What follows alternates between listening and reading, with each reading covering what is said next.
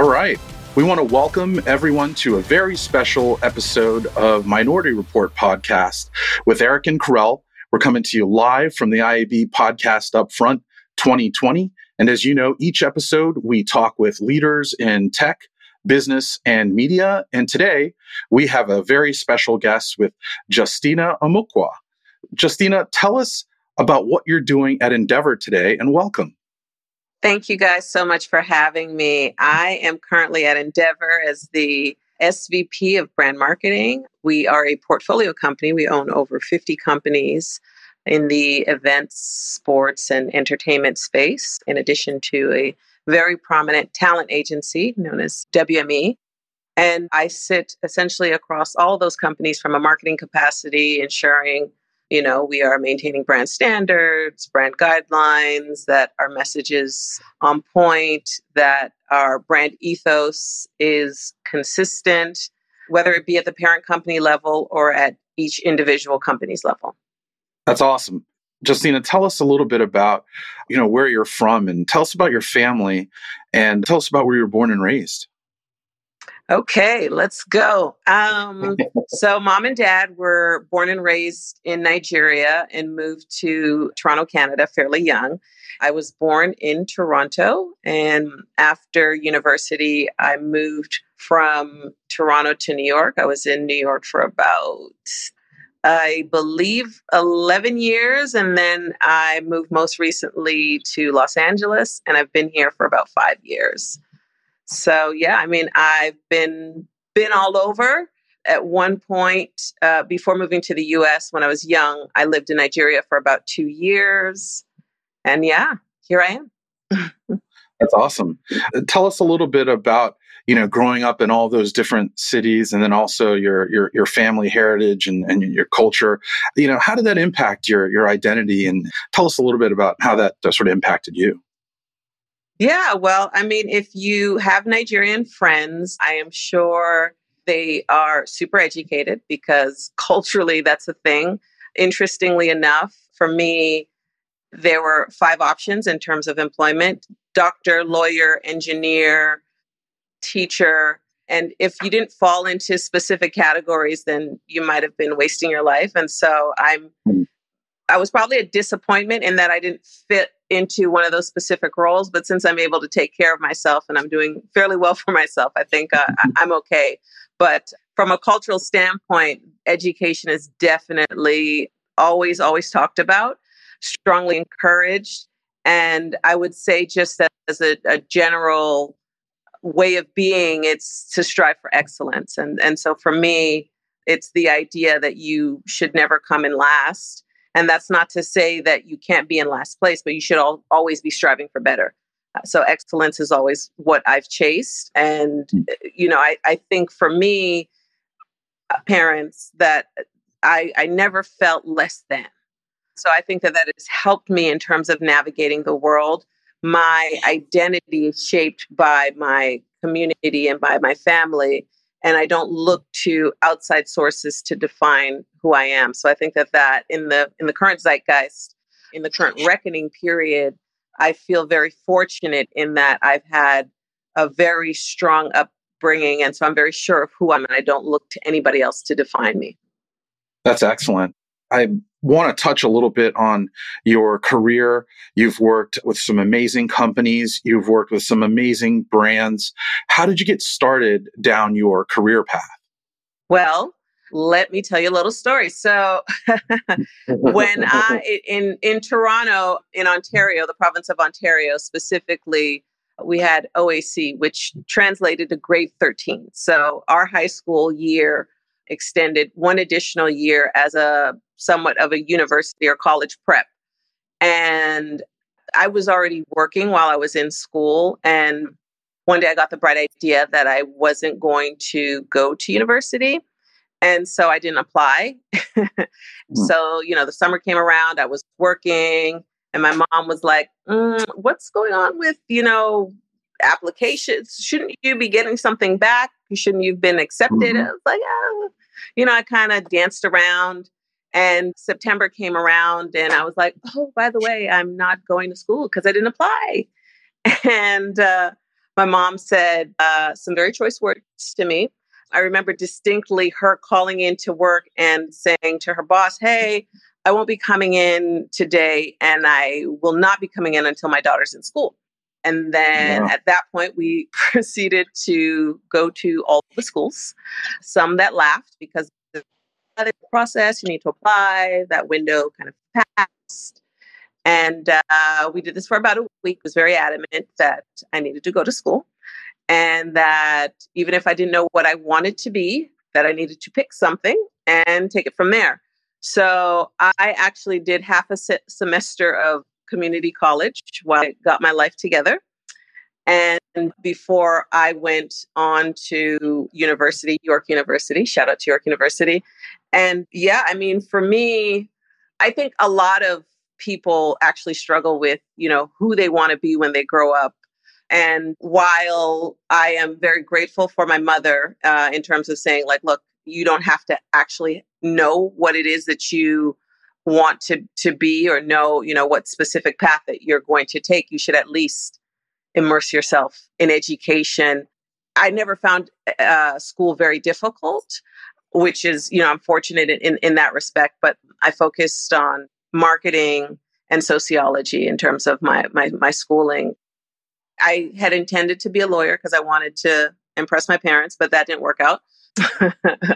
I flunked psychology in first year. I got a D. And so that didn't work.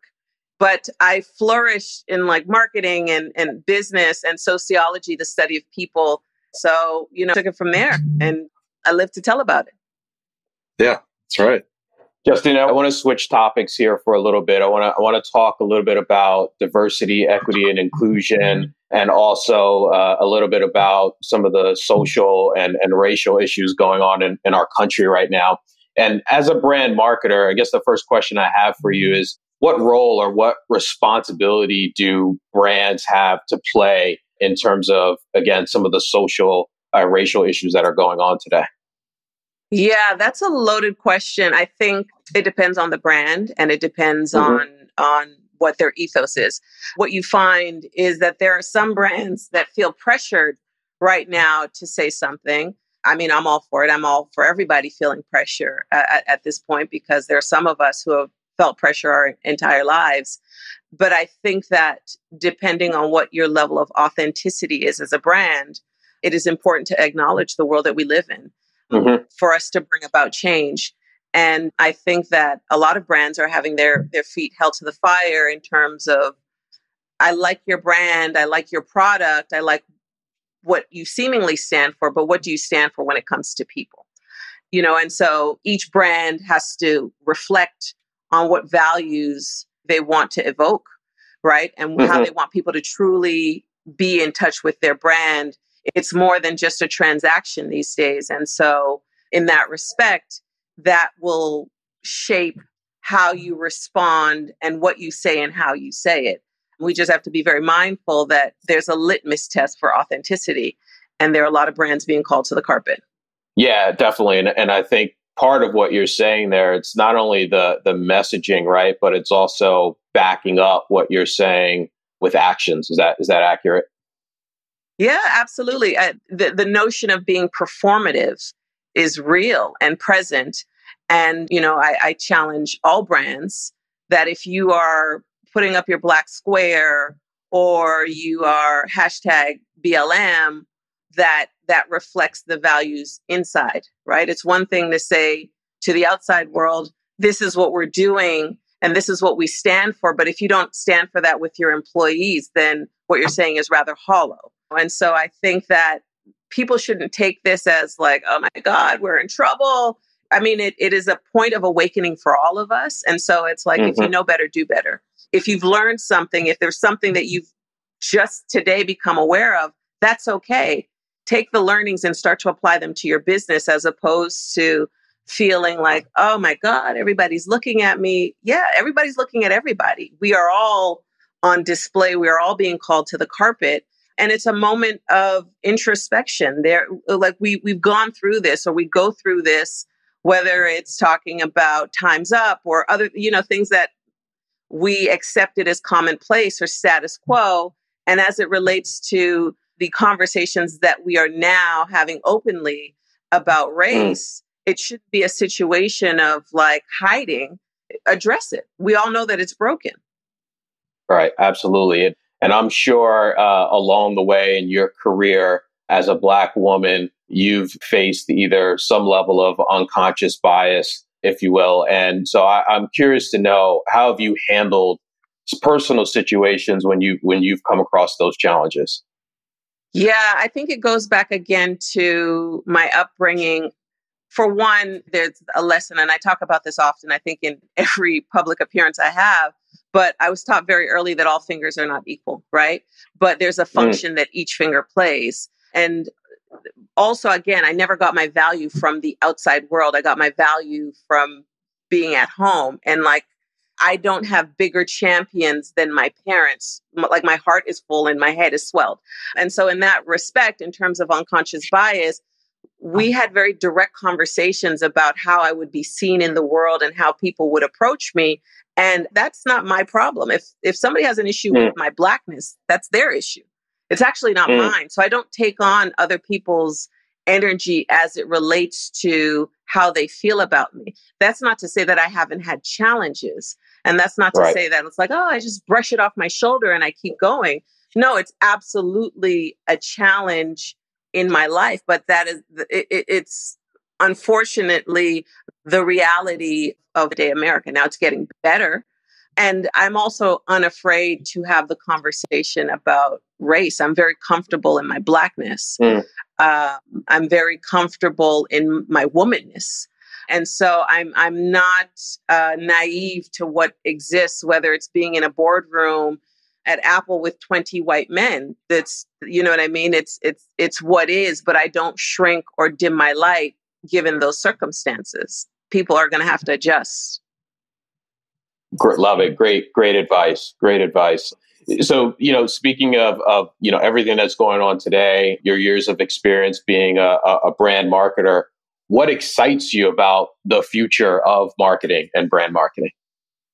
Yeah, I mean, I think the internet has been a great equalizer. I think the level of creativity that you see on Twitter, or Instagram, I mean, like, honestly, I'm like, hire these people. Like, who just the, the, the level of, of ideation and the way that you see essentially brands take off from non employees it could just be a, a, an individual who's created a meme and, and now you have something interesting. And so I think that it's raised the bar for the level of creativity that is coming out of brands, that it is okay not to be safe all the time. Mm. Have a little fun, you know what I mean? Let your hair down, like, you know, enjoy yourselves. And I think as it relates to what brands say and and and how they're engaging as I spoke about earlier, there's a desire to understand the why and the how and the who. And so there is a lot more humanity as it relates to brands. And it's not this corporate facade of, you know, mm. perfection. It's like that's what yeah. that's what makes it interesting. You know, uh, Justina, you mentioned you know some amazing companies that you've worked with global brands global companies how do you sort of make it all work you know we talk about sort of a work life balance is there such a thing how do you go about sort of managing all of that time well i think oftentimes when we talk about work life balance is this notion of 9 to 5 which I don't think exists really. Yeah. And I think balance is just ba- life balance as opposed to work. It's just life, right? Work is a part of life. Mm-hmm. And so there are those who may not have children or may not have people that they need to care for, and they only have to care for themselves. So it allows them to dedicate more time to work, right? Whereas there are other people who have other responsibilities. And so they are required to juggle or, you know, apportion their time differently. And I think that we need to get outside of this one definition of what it means to have balance because people find their happiness in different places. And also, we are all not the same. We're not married with a white picket fence and 2.5 children and a dog, right? So, again, I think as we have these conversations, they need to be more individual and less like you know we we have to stop grouping people in the in what we consider the standard the standards no longer exist. I want to ask you about sort of mentors and uh, mentees, and you know, what's that been like for you throughout your career? Have you had mentors, or have you worked with other folks to sort of help them move along their career and, and deal with issues both at work and at home? Absolutely. I am a very strong advocate for reaching back and pulling up because there are those who have done it for me, whether it's in a way that they know is, is, is specific or they just poured into me in terms of their wisdom and their insight into this is how you navigate in a boardroom or here's what to expect when you get to this company. Or you know it, it's it's something as simple as like well when you go to this meeting be sure that you have a question that you need to ask and that you've thought through or understanding the lay of the land. Those little nuggets uh, what help you navigate through the world and for me, any way that I'm able to do that for people, I'm happy to do. I don't personally tend to establish a formal mentor mentee relationship, but I, I strongly believe, just from the feedback that I've been given, that I I do have those informal type of relationships whereby if anybody has a question in the organization, they come to me, they ask me, you know, and it might be a personal situation, it might be a situation related to work and their advancement in the workplace. You know, for family members, absolutely. It's like if I've charted a path, I, I expect that I should be making it easier for you in terms of how you navigate, whether it's salary negotiation or just understanding what it's like to be a Black woman in the workplace. You know, and in terms of how I've navigated friends and family pour into me, I mean, the power of prayer. I have people who pray for me because some days it's hard. You know, I have look, look out for me and, and, and, and send me job opportunities. I have a very good friend in Bozoma St. John who has hired. And, you know, so people look out in many different ways. I have about five friends that work in HR. So they are happy to look over my resume or happy to tell me how to, you know, frame a conversation that I need to have in a workplace. So for me, I look to many people to guide and mentor me. And it's not necessarily in a, will you be my mentor? We need to meet three times a week. And, you know, I come with my list of questions. You know, it sometimes it's as simple as I don't know the tech industry, you know, what are the the top websites and blogs and podcasts that I should engage with? And like that type of information where you don't necessarily know something is extremely valuable. Absolutely. What are you reading to stay informed? How are you staying up to, to date with everything? What are you consuming? Yeah, I am definitely all up and through Black Twitter very strongly. I, I like to stay, stay very connected to my people. I like to have a pulse of what's going on. I watch the news sparingly these days as it feels more tabloid than actual news. But I will check out various websites, but I, I definitely have to filter information just for my own well being because sometimes it's an onslaught.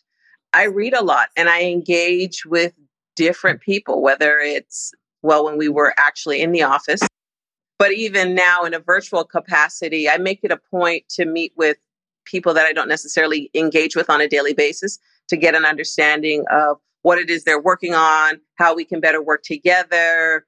You know, I stay very entrenched in tech news.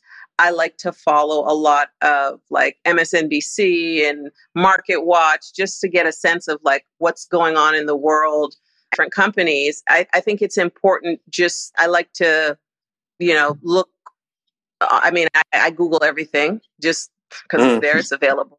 But just in terms yeah. of like what's happening from an innovation standpoint and like what people are, are watching, like, okay, pay attention to this. This is happening. This is a new phenomenon. I think it's important to be engaged with areas outside of the specific business that you're in so that your view is not myopic. Great. Well, listen, thank you, Justina, for spending this time with us. Thank you to all the listeners and viewers. And thank you very much, IAB, for having us. Now, back to you.